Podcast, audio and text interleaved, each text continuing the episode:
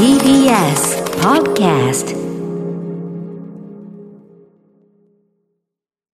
TBS ラジオから全国で32局ネットでお送りする 1J この時間は共立リゾートプレゼンツ新たな発見を綴る旅ノート。月替わりで全国の様々な地域をフォーカスし歴史や観光スポット絶品グルメなどその地ならではの魅力をご紹介します。本格的な秋が到来した今月は日本有数の紅葉が彩る京都と食欲の秋も満足食い倒れの街大阪を特集しますそんなこの地には、強立リゾートのお宿、京都嵐山温泉家電商、京都梅小路家電商、道民院のお宿は、御宿のの京都七条をはじめ8棟ございます。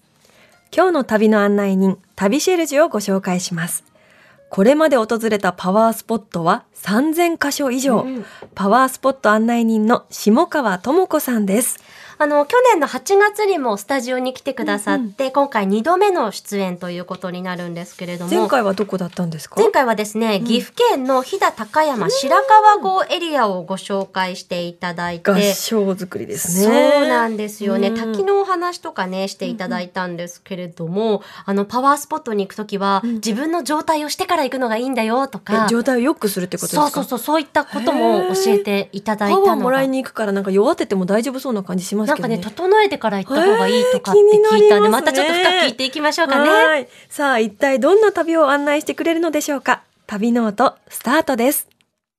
今日の旅の案内人旅シェルジュをご紹介しますパワースポット案内人の下川智子さんです。おはようございおます。はようございよまろしくお願いします。下川さんはおはじめましてなんですけど、はい。すごい清らかなオーラがすごいまとってらっしゃいますよね。ありがとうございパます。ワースポット。あの、去うん年出演していただいた時に、ゆいかちゃんが、あの、下川さんご自身がもうパワースポットのように思えるってわかり言っますていたのが、今急にフラッシュバックししてきました、私。同じリアクションやっぱ姉妹でしちゃうんですよね。だってなんかすごい拝みたくなるようなキラキラをまとってらっしゃいます。笑顔が本当に素敵だし、ね。通ってらっしゃるからパワースポットに。そうかもしれないですね。教えて力くださいを常に。ぜひね。すごい。下川さん3000箇所のパワースポットを訪れたことがあるそうなんですけど、はい。日本にそんなにあるんですね。そうなんですよ。もう数って多分無数と言えると思います。で、日本はもともと神様も八百万の神々っていうぐらいですから、もうパワースポット自体も数えきれないぐらいあるんですよね。で日本人ってやっぱ山とか海とか岩とか太陽とかもう自然界の全てが神様と考えてきた、まあ、人種なので神社仏閣以外でも自然の聖地パワースポットはたくさんあります。ああそうなんです。パワースポットって漠然となんか良さそう縁起が良さそうぐらいにしかわからないんですけどどういうところをパワースポットって言うんですか、えっと、地球とか宇宙とか自然界の全てのあの良質な木うんあのポジティブな生命力が満ちている場所。そういったところに行くと知らない間に心のモヤモヤがスーッとほどけてうん。心がなんか開いてくるんですよね。だからそういった生命力が満ちているところっていうのはもう元気になるのでそういう場所がパワースポットです。妙子さんパワースポット行かれますか、あの、元気がない時とかはやっぱり行きますね。落ち込んだりすると行きたくなりますよね。落ち込んでる時にやっぱりそう行きたくなるんですけれども、そう、去年お伺ったお話だと、なんか落ち込んでる時にそのまま行くのは良くないよってことでしたよね。そうですね。あの、精神面がこう、もやもやしてる時って、まあ、特に神社なんか行ってもすぐにポジティブな気持ちにならない、うんなれな、うんなりづらくって、逆に自分の良くないものがぐるぐるぐるぐる渦巻いちゃう時っていうのがあるんですよね。だから、神社なんかは特に神様に対してできる限り失礼がないように、少しでも自分の状態を良くして、あの、背負ったものを浄化してから行くっていうのがおすすめで、まあ、下がってるなっていう時は、まず、自然の癒しの力で、あの、癒してもらう。ななんか川とか海に手足をつけてみたり、巨木に触れたり、はい。整ってる時は神社、はい落ちてる時は自然のところ、はい。で、それから神社に行った方が、前向きでポジティブなものがどんどん入ってくると思うんですよ。うんうんえ下川さんは3000箇所と言いますとどのぐらいの頻度でパワースポットに行かれてるんですか？確かに。えっと、ツアー自体も毎月やっていて、うん。毎月必ず地方には大体行くので、多い時は月の3分の1ぐらいしか家にいない時もあえります。3 分の2パワースポットに身を置いてたらそれご本人もね そうですねパワーみなぎりますねすごいやっぱりじゃあ落ち込むこととかってあんまりないんですか？ありますあります。いろんなことがあるので、うんやっぱ人間関係が一番難しいじゃないですか。なので、あーって考えるけど、なんか自分を内省したり、自分を整えるってことを聖地でやってると、なんかそのゼロに戻るのが早くなってくるっていうか、あ今やることに集中するって感じになりますね。嫌嫌なことあると過去に引っ張られちゃうじゃないあですか。確かに、うん、あ嫌なことばっかり思い出しちゃったりしますもんね。うん。でも今を生きてるから今なんですよやっぱり。っていうところになんかだんだんなってくるっていうか。すごい3,000箇所行った方の言葉 ちょっと重みがありますね。で全国各地訪れてるっていうことですけど今今まさに注目だっていうスポットありますか、ああります。ちょうど今から間に合うので、うん出雲大社。あおすす10め月したいですがいいんでしたっけ？いつも。はい。で、1年間の縁を結ぶための神様方が話し合う行事っていうのがこれからで、2022年は11月の4日から11月の10日までの間、神有祭というのが行われます。この時期は出雲大社に全国の八百万の神々が集まって、神計りというものが行われるんです。神計り。はい。が会議でこの一年皆さんいろんな神社にお参りされたと思うんですけどその願いを持って出雲に神々が集まって情報交換をしてこの人にどのようなご縁を結ぶかなという神様方が話し合う会議っていうのがこれからなんですよ。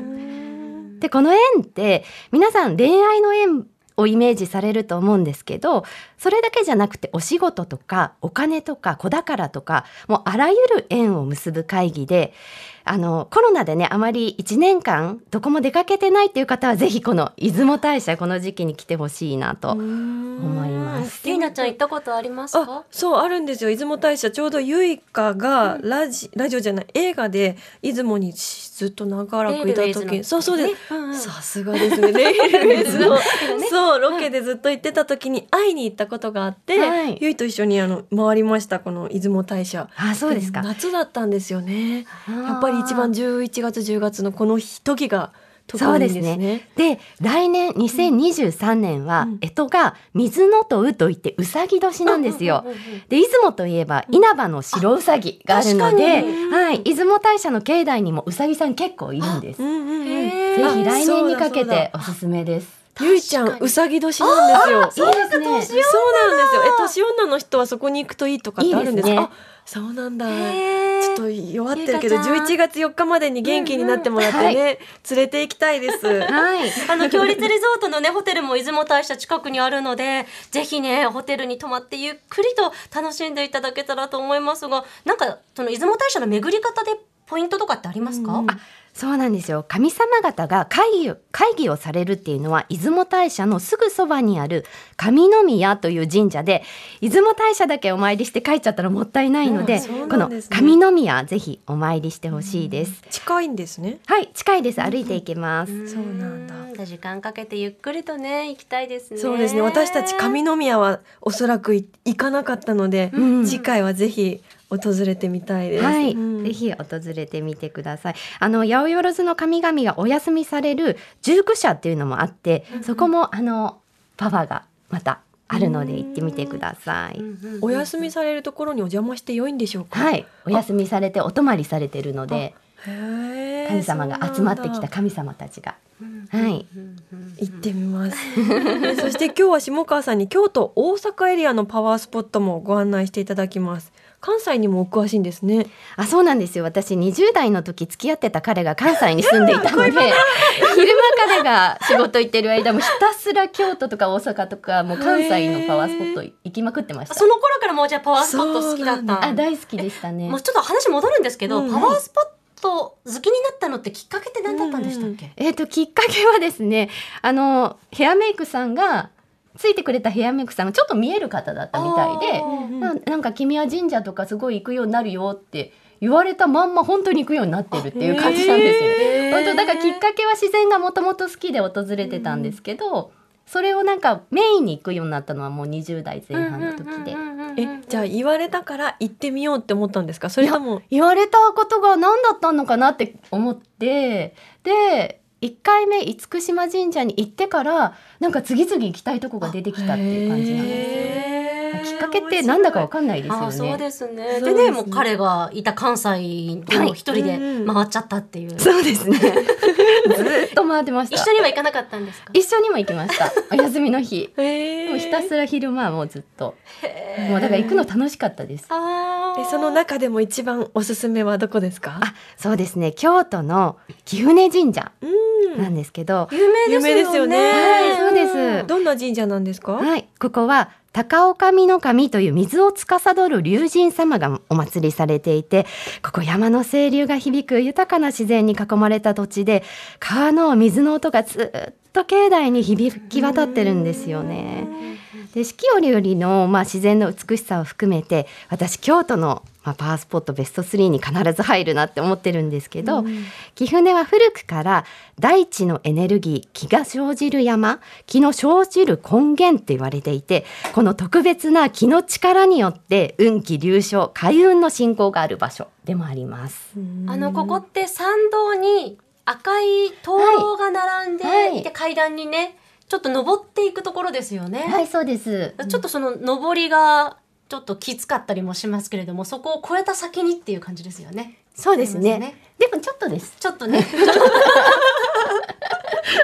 あの私も何年か前に行ったんですけど、うんうん。ちょっと遠かったイメージがあってあそうですね。京都の街中から。はい。電車そうでそうですねうん。行く感じですね。え下川さんはどんな風に貴船神社を巡ってらっしゃるんですか？あまずねここに来たら必ず聖地の水に触れてほしいんですよね。聖地の水。はい、うんうん。川の水っていうのはその土地の自然界の力が溶け込んでいて水に触れるともう心身に檻のように溜まっていたネガティブな気はサラサラっと流れて浄化されていきます。うん、だから手とか足とか首の後ろ耳ここ冷たいですけど水をバシャバシャつけて水の力で浄化するっていうのが気おすすめ持ちよさそう。なんか何分つけておくと良いとかそういうのないんですか？パシャパシャだけつけてみてください。へーでそれであのご本殿をお参りするといいかなと私は思います。浄化してからはい。うんうんうん。でもし神様にお伺いしたいっていうことがありましたら参拝後に水浦みくじっていうのがあります。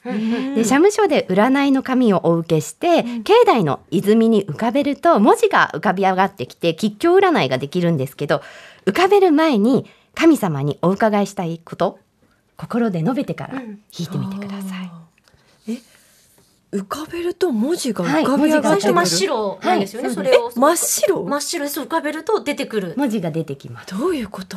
っていう特殊な加工がすごいですね。加工 えー加工っていうとちょっと神様に失礼ですけれどもね。これでバッチリってことですねじゃあそれを言って。でもそれだけじゃなくって、うんうん。まあ実はいえっ、と貴船神社なんですけど本宮以外にもまだ聖地があって、あの結の社っていうのと奥宮がずっと先に歩いていくとあるんですね。白はい、うん。結の社は恋愛運アップ、うん。縁結びにもとっても有名で、岩永姫の御事という女神様がご祭神です。この神様は結婚のお話がうまくいかずに傷ついた経験があって、この悲しみは自分だけでいい人々には良縁を授けようと誓った女神様で、平安時代から縁結びの神様として信仰されています。神様も失恋したりとかそうなんですよ。ね。でもし良縁をお望みでしたら細長い緑色の結び文っていうのがあるのでこちらに願い事をしたためて結んで祈ってもらうといいかなと思います。で私のおすすめは例えばですけど、本宮で、まあ、水浦みくじを引いて、その後に結の社の結び文で良き縁に導いていただけるようにお願いするっていうのがいいかなと思います。なるほどこれあの別に恋愛だけじゃなくてもいいんですよね、はい、いいんです。で、このお先にある奥宮が、まあ、貴船神社最強のパワースポットなんですよね。ここは気が集中する場所で繁栄を意味するって言われてるので、貴船神社の生ずる木っていうのはここからと思って、ぜひ。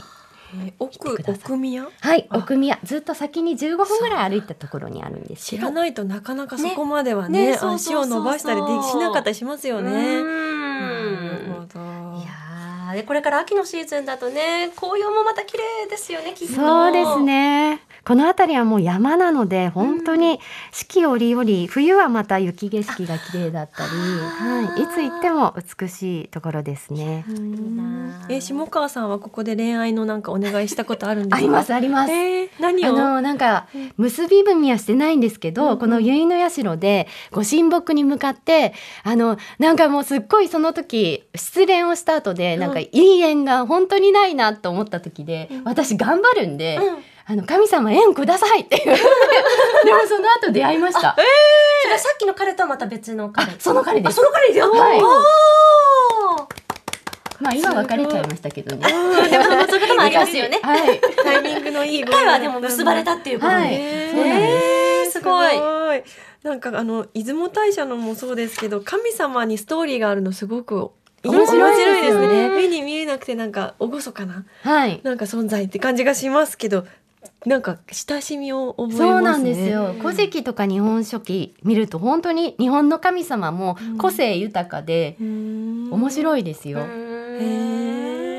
さあじゃあそれではもう一つパワースポットご案内いただけますか？はい。えっと、貴船神社のお隣とも言えるほど近い場所にある鞍馬寺です。うんで、ここは山にあるお寺なので、また秋の紅葉がとっても綺麗なんですけど、源義経が牛若丸として幼少時代を過ごして、まあ、天狗から武術を習ったという伝えがある天狗の聖地でもあります。鞍馬天狗とかって言いますよねそうですねはい。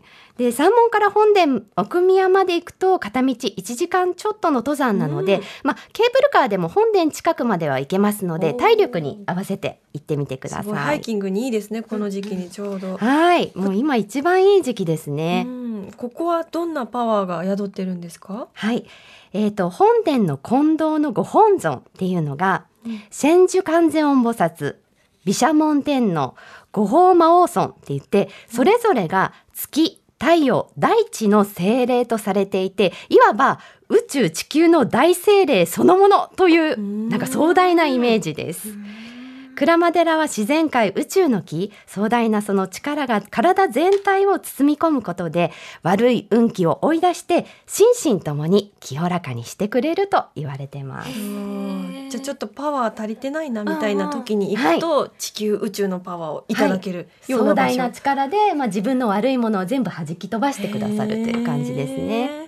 この鞍馬寺を巡る際に欠かせない場所みたいなのはありますか？はい、本殿の金堂の前でぜひ立ってほしいっていう場所があって、ほうう。ん六角形の中に三角形が描かれている石床、うん。これ金剛礁と言うんですけど、宇宙エネルギーと一体になれる場所へー。主要の場所と言われていてここに立つとなんとも気持ちいいんですよ。えー、なんかざわざわってする、え面白いですね。六角形の中に三角形、はい魔法陣みたいななんかそういう感じですね。そこの部分に立ってもらうとなんかその気が通る場所なんですかへね。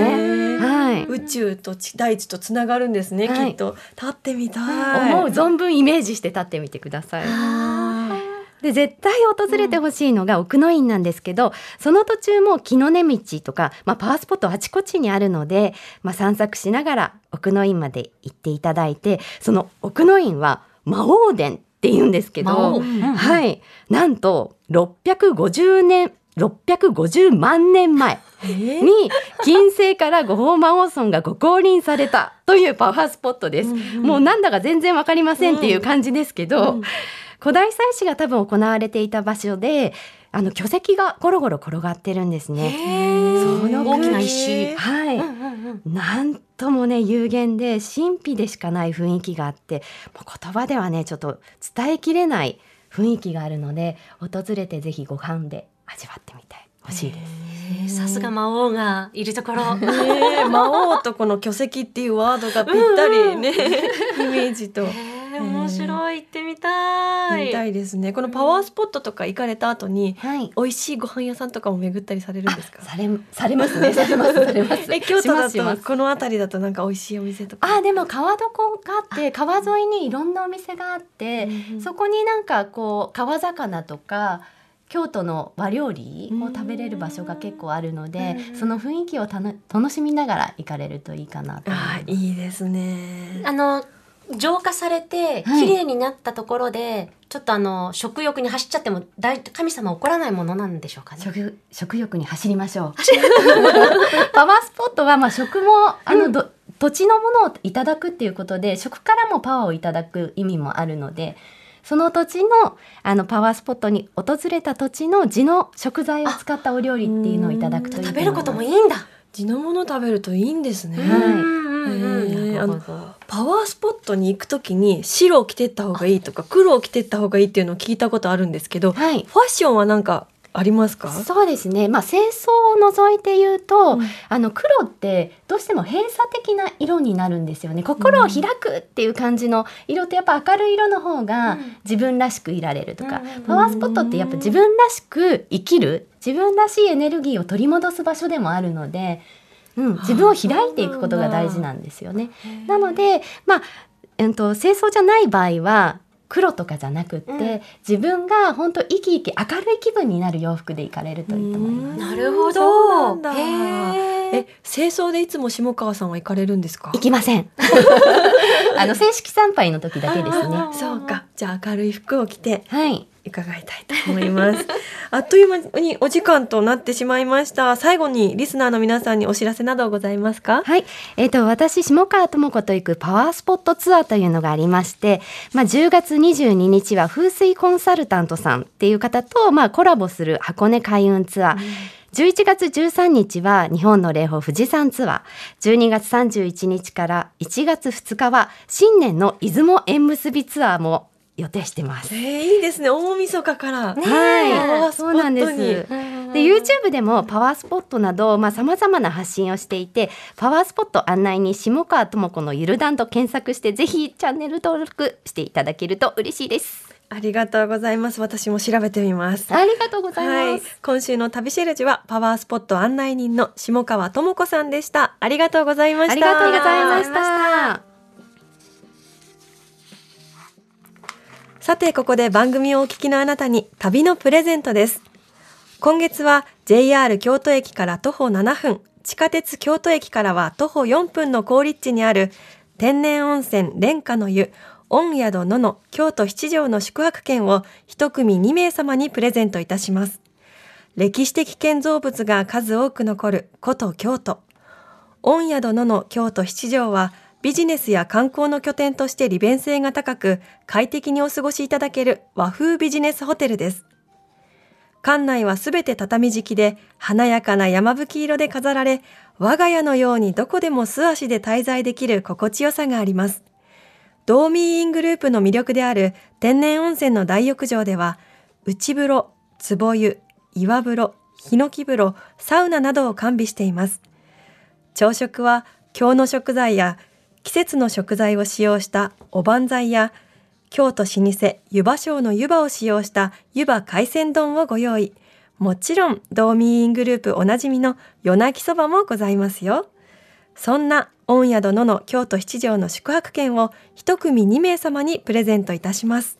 ご希望の方はインターネットで TBS ラジオ公式サイト内、旅ノートのページにプレゼント応募フォームがありますので、そこから必要事項をご記入の上ご応募ください。締め切りは10月31日月曜日までとなっております。なお、当選者は発送をもって代えさせていただきます。たくさんのご応募お待ちしております。ここでドーミーインからのお知らせです。学生寮や社会人寮のノウハウから続く我が家のようなくつろぎと快適性を備えたビジネスホテル、道民イン。ビジネスや観光の拠点にも最適な立地に点在しており、関西エリアには大阪、京都、兵庫、和歌山に合計で8棟展開しています。道民インチェーンの魅力である天然温泉大浴場をはじめ、ほとんどの施設でサウナをお楽しみいただけます。朝食はその地ならではのご当地メニューを取り入れた種類豊富な和洋バイキングをお召し上がりいただけます。関西にお出かけの際には、道民院で旅の疲れを癒してください。詳しくは、道民院の公式ホームページをご覧ください。このコーナーではあなたのメッセージもお待ちしております。旅の思い出や、強立リゾートにご宿泊された方の感想を 1j.1j.jp までお送りください。その際、件名には必ず旅ノートとお書きください。ツイッターでもあのメッセージいただいていまして、今朝ですね、ちょうど道民に泊まっているという方からいただきました。おはようさんです。えーっと、ツイッターネーム、イミグレさんですね。朝風呂に入り、すっきり目覚めての朝ごはん。ここ、道民仙台駅前、ご当地グルメコーナーの目玉は、自分で作る海鮮丼。器に酢飯、あるいは白飯を盛り、海鮮を盛り付けていくスタイル。いくらもセルフだったので、ついついどっさりとキラキラしてるといただいたんですが、えーいくらまである溢れんばかりのイクラ。すごいですね。これだけ乗せられたらね。朝からイクラいただけるなんてめっちゃいいですね。ね、あの、先日、この 1J、あの、うんゆいかちゃんと一緒に、東京ベイから、うんあの、強立リゾートさんのね、東京ベイから生放送して、その日も、朝朝食を食べてうん行ったんですけれども、その時も、そこもそうだった。そう。いくらいくら海鮮丼？海鮮、自分で作る海鮮丼が作れたので朝からみんなで、あの、マグロとか、イクラとか、好きなだけ乗っけて、ゆいかちゃんもしっかり食べてました。しっかり食べますよね、ゆいかはそりゃそうだ。美味しかったです。来週もどうぞお楽しみに。